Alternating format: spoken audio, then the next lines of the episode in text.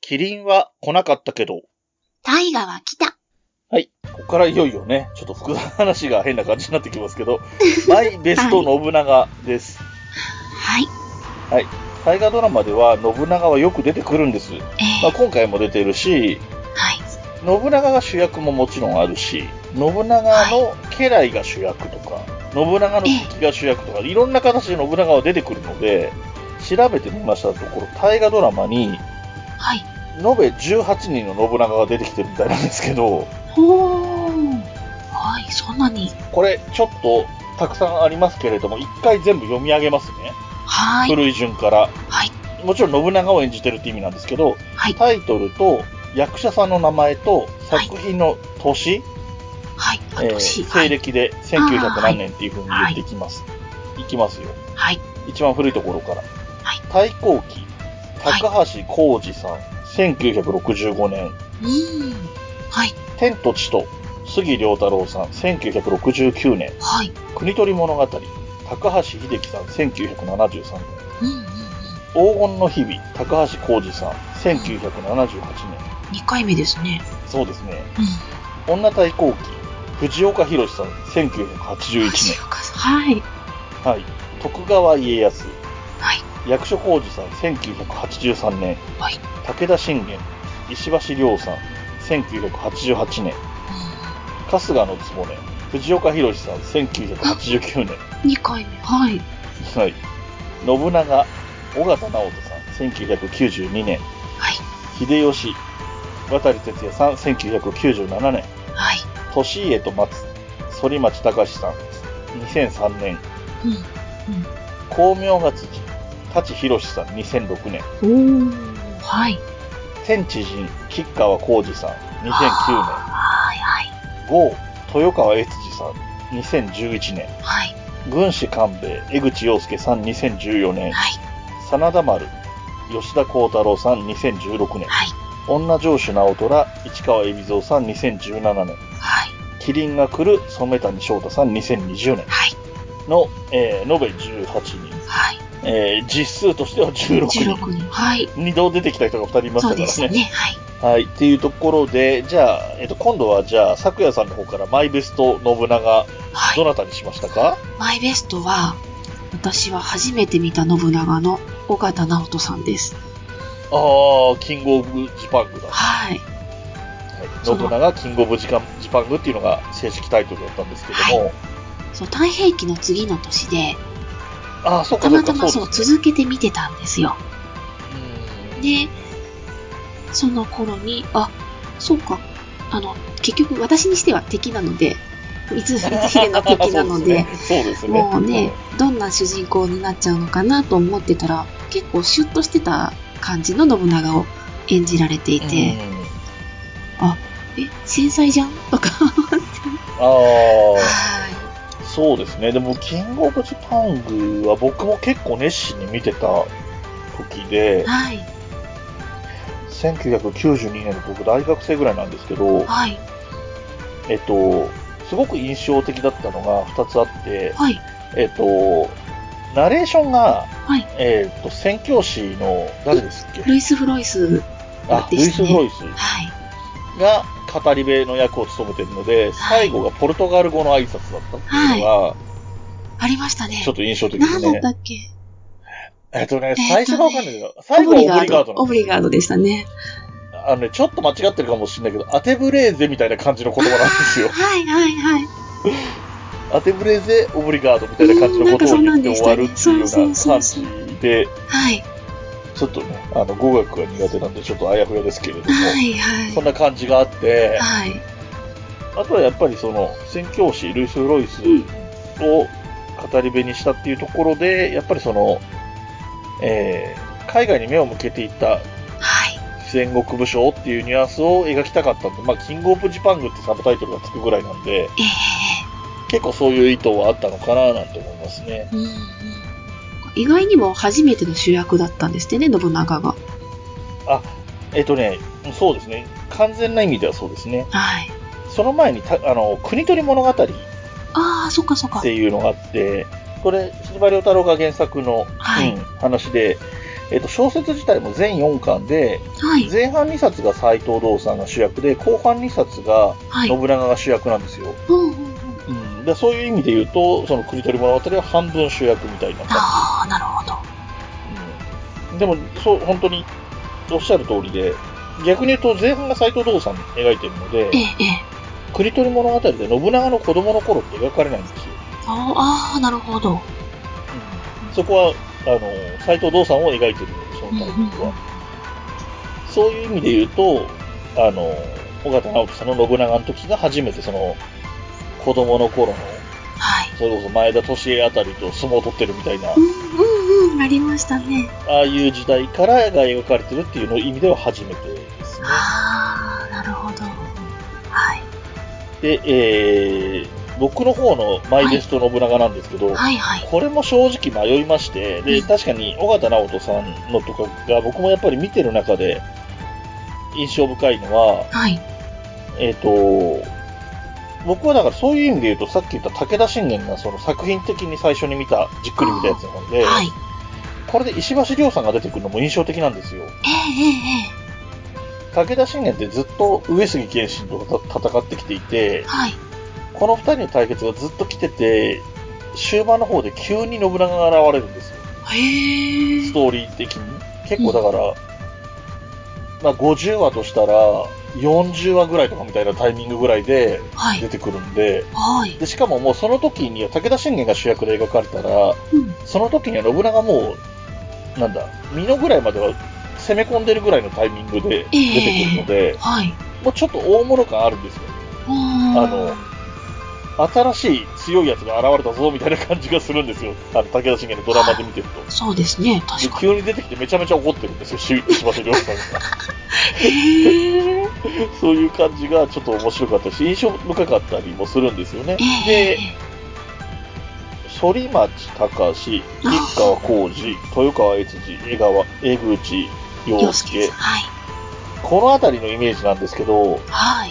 その中でも一番しっくり僕が来るのは、反町隆史さん、おー。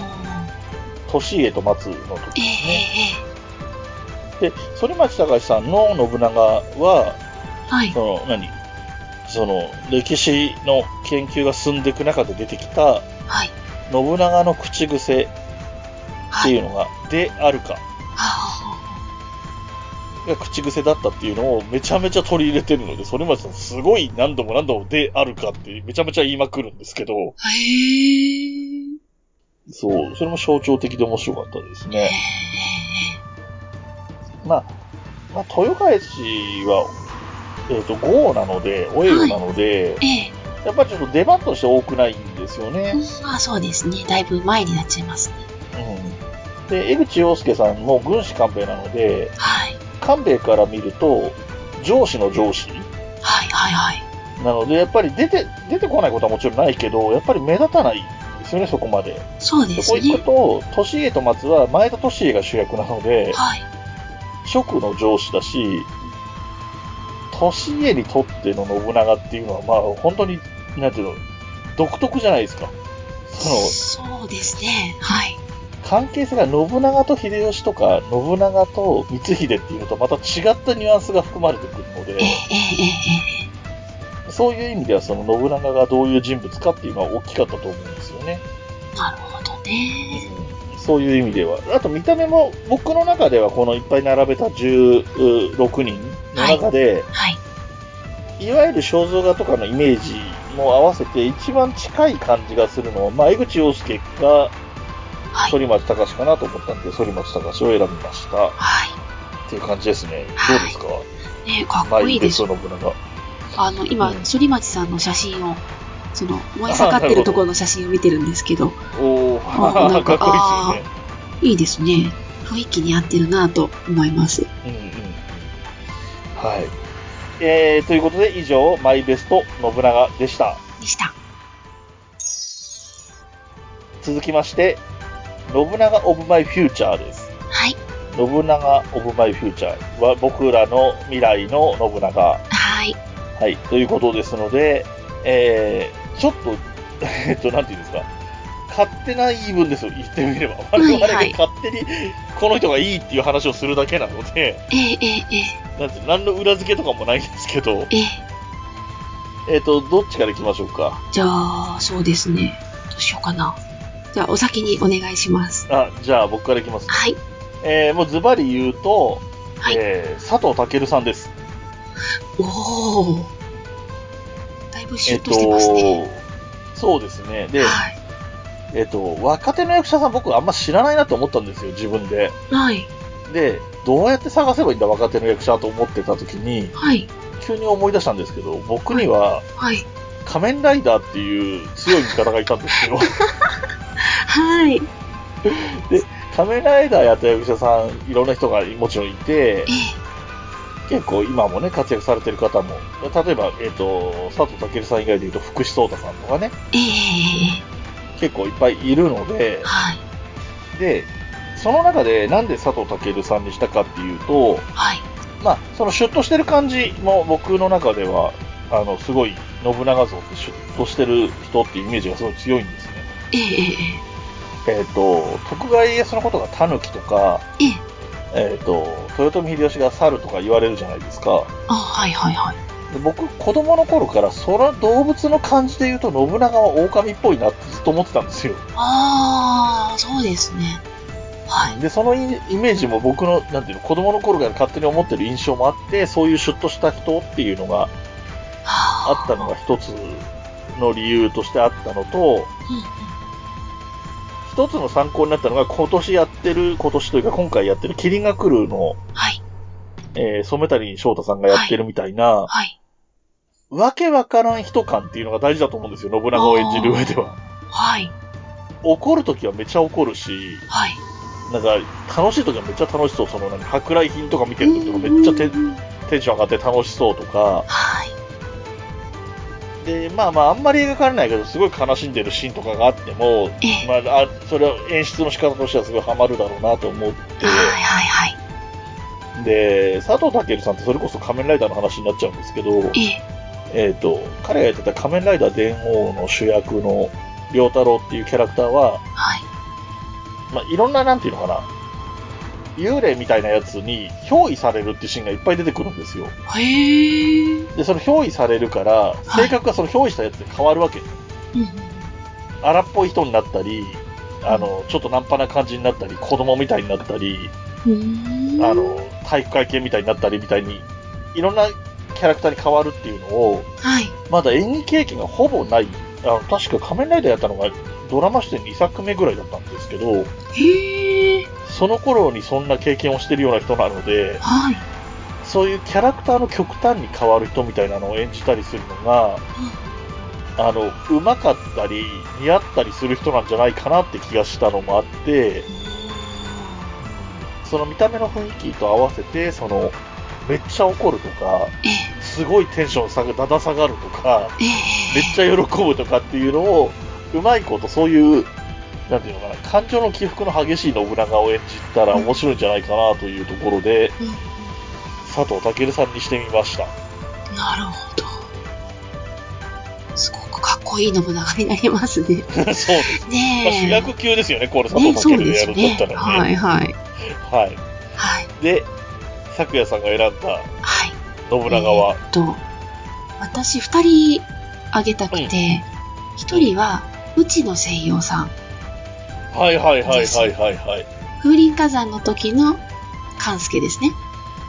あの時の感じなんですけど、こ、はいうはひげが似合って、い。うんうん。で、あの、なんだろう。やっぱりそれも、内野さんなんですけど、なんだっけ、カメレオン俳優ってよく言われるんですけあど、ー役に入り込んで、その、うんうん感情の起伏とか、この人になりきるとか、そういうのができる方かなと思いました。そうですよね。はい。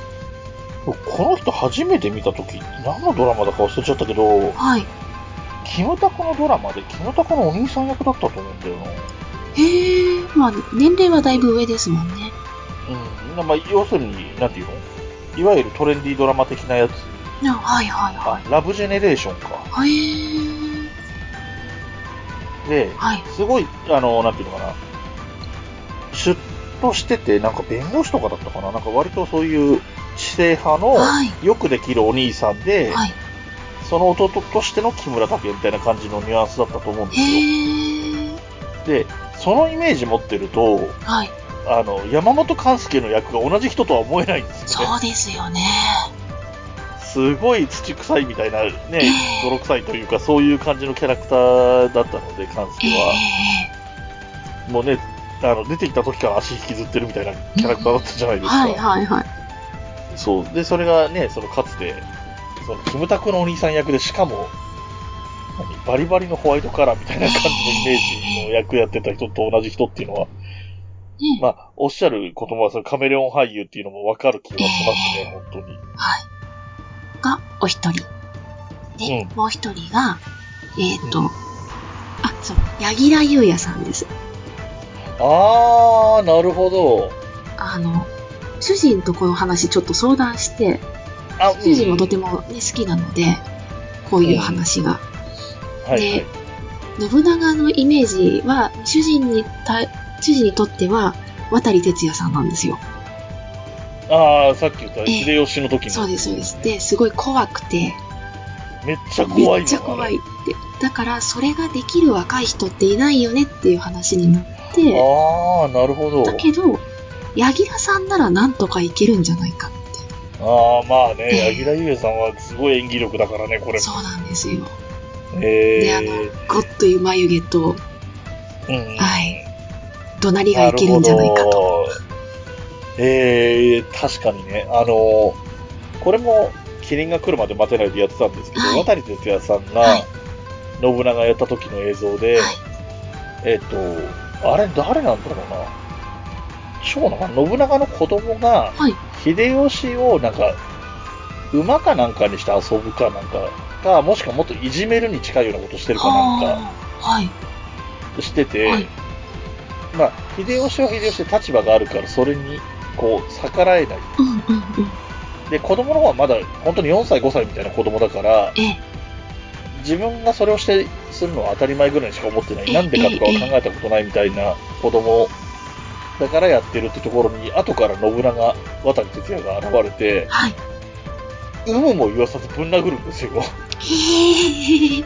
多いとかも何にも言わないでいきなりぶん殴るみたいな感じで、へえ怖っみたいな感じなんですよ。はあ、それは怖い。そういう感じなんで、だから、あのー旦那さんもそういう、その、渡哲也のイメージを持ってるとすると、なかなか選ぶの難しいだろうな、とははい。思いますね。ねでも、確かにその、本来持ってる信長の怖さのイメージってそういうことかな、なんえ。ていうそうふうでにはすよね。思いますはいね。はい。わかる気がします。ははい、ということで、これ、あ、だからそれはだから2人挙げてもらったけど、その、言ってみれば、若い頃の信長と、はい割比較的晩年の信長みたいなイメージ、いそうです。ね。はい。だから、その、まあ主役だとちょっとあれ、逆にあれですけど、はいえっ、と、家康とか、もうちょっと若い世代とかええが主役、それこそ、真田信繁とかが主役みたいな、はい。ね、あと、いい直政、ええええいいええ。直政。なが主役みはたいな、その下の世代が主役の時の信長だったら、うちの西洋さんがいぴったえりハマるだろうし、え。はい。信玄とか上杉謙信とかが主役だったりすれば、はい。ね、その、柳楽さん柳楽優弥さんがハマるのかななんていう感じですね。はい。なるほど。あ、なんかこれ話してみると面白いですね。そうですね。はい。はい。というところで、じゃあ、えー、信長オブマイフューチャーは以上にしたいと思います。はい。はい。続いて最後、大河オブマイフューチャーです。はい。はい、こちらは、えー一応、それぞれ持ってきて、この人でやったらどうだろうっていうのは持ってきてるんですけど、はい。えっと、もっとね、ちょっと、何、ディスカッションじゃないけど、いろいろ話していく中で、はい。アレンジして、なんか違う一個の見解に持っていけたらいいなって思ってるんですけど、はい。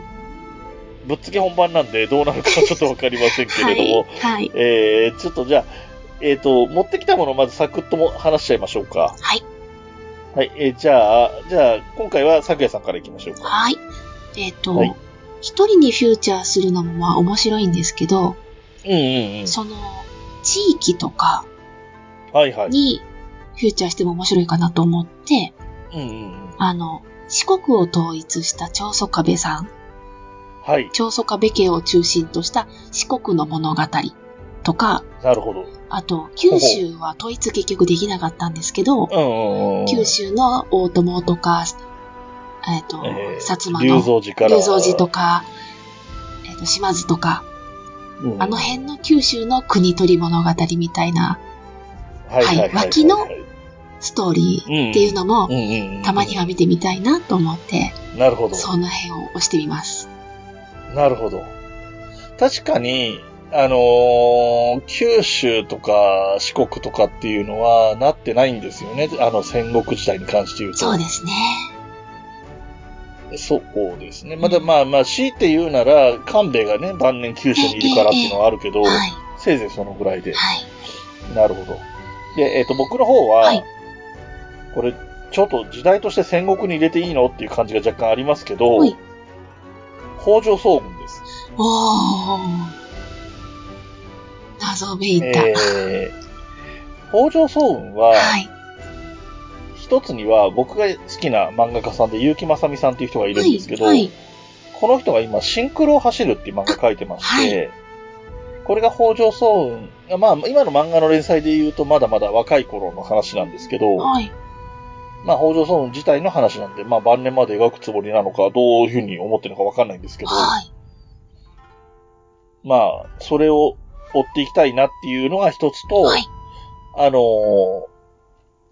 もともとは北条五代記みたいなのが面白いかなとは思ってたんですよ、前々かえええらえ。ええ北条って、えっ、と、宗雲がいきなり成り上がりで、一国一城の主みたいになるところから始まって、はいで、わずか5代で終わってしまうわけじゃないですか。はい、そうですね。他って、はい。そんなことない人が圧倒的に多いんですよ、ある程度の勢力になった人ってええ。もともとその年でそれなりに実力のあった人たちが戦国時代に滅びてしまうかえ、今まで名前は売れてなかったような人たちが誰かの配下に入ったりして成功して後々まで名前を残すえ。か、はい。どっちかが多い中で、この5代で始まって終わっちゃうっていう感じがちょっと絶妙かなと思ってて、はい、はい。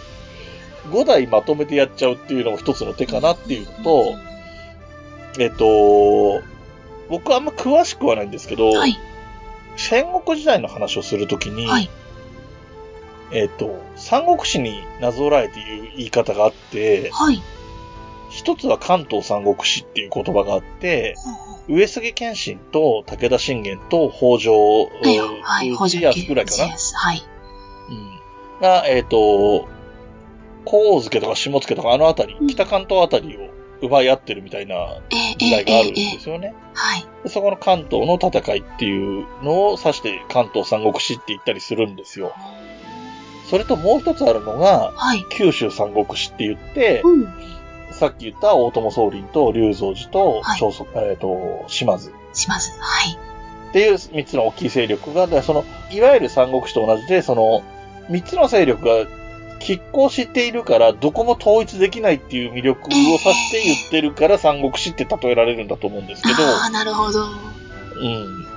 っていうのが二つちょうど並んだ感じで、ちょっとおも、なんか、たまたま上げたものがちょっと似たところになったそな、うでみたすいねな感じも。はい。ねあの、がっつり一人っていうのもいいんですけど、うん。うん。うん。いろんな周囲の人たちのことも知りたいなって思うと、そういうサイドストーリーをいっぱい集めたような。あ、まあそういうのも面白いですよえね、確かにえね。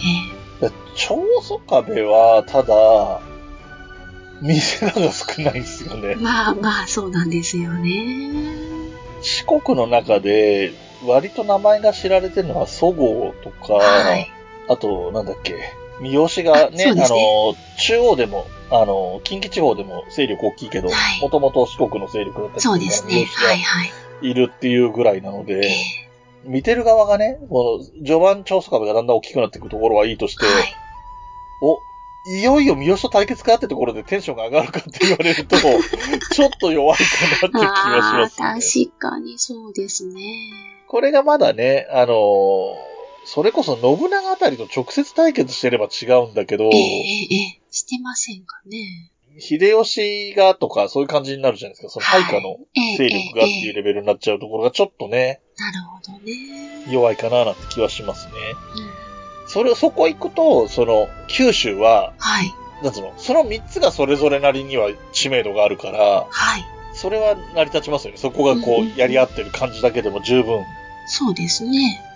うん。で、やっぱり、三つどもえだからこその、誰を応援するかっていうか、ね誰に感情移入するかみたいなのが、うんうん。その見る人それぞれの好みで分かれたりするのもはい。そうですね。面白そうですうんね。うんうんうん。まあまあ、北条家は、あの、関東の話急にしてますけど、ええ。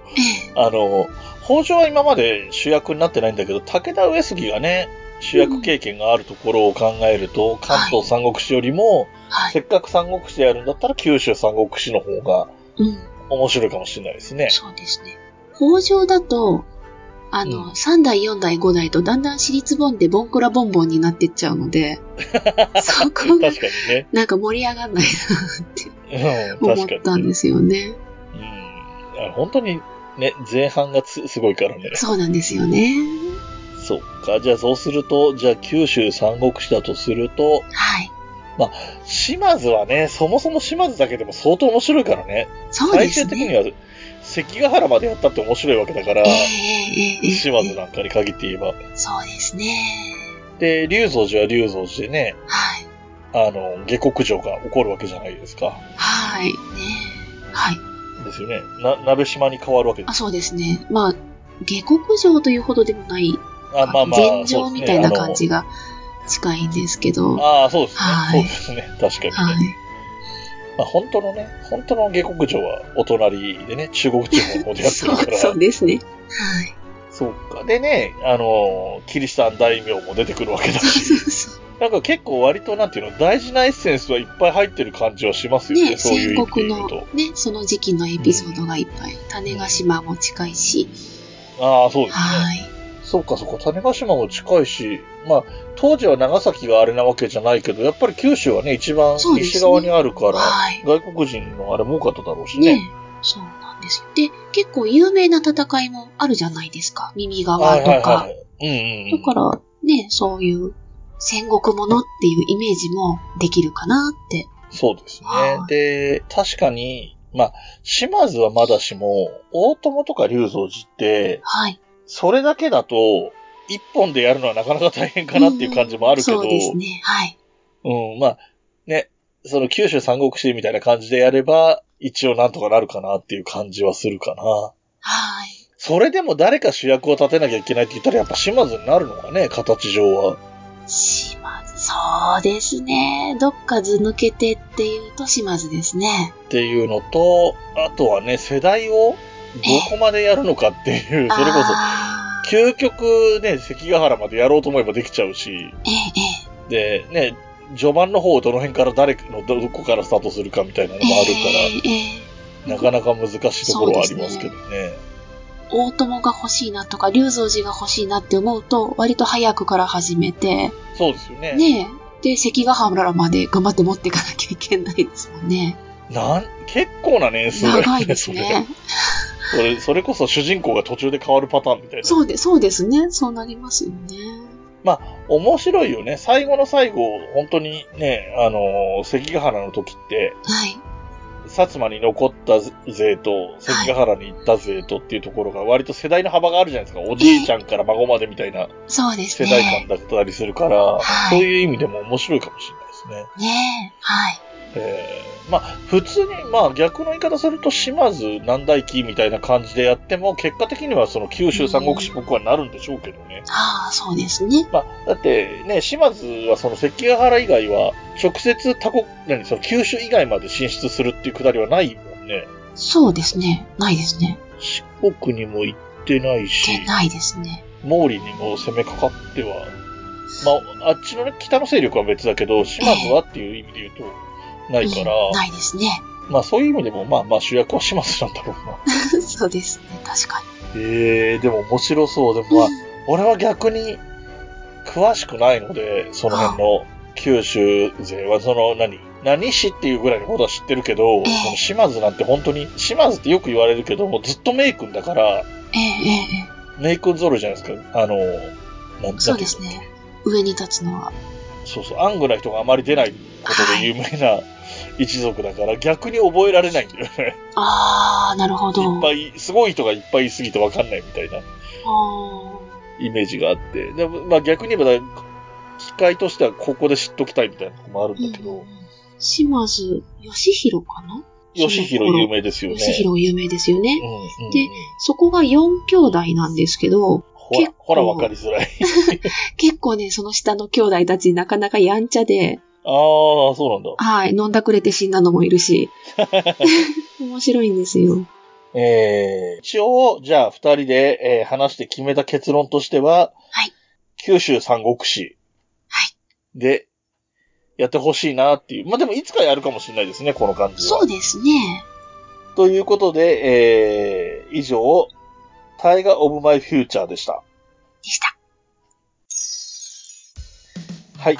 ということで、えー、長く長く話して、5個もね、コーナーがあったんで、すごく長くなっちゃったんですけれども、はい編集してどのぐらいになるかは、まだ全然僕は分かってないんですけど、はい。でね、今回この企はい、ドリームマッチ。画の企画としてやってみたんですけれども、はい。これがね、なんか、評判良かったりすれば、はい。独立した番組になる可能性もなくはないですよ。はい。ね、今回幕末の話もな、ね、あまりできなかっそたうでのすね。だで。からメインが、そうですね、あの、戦国時代に、こうね、絞り込んでやったりしたんで、はい。僕の好きな幕末の話とかね、ぜひぜひ。そういう番組をいつかやってみたいですねっていうところで、はい。えーこの番組を締めていきたいと思います。はい。キリンは来なかったけど、タイガは来た。椿雷道と昨夜でした。ありがとうございました。ありがとうございました。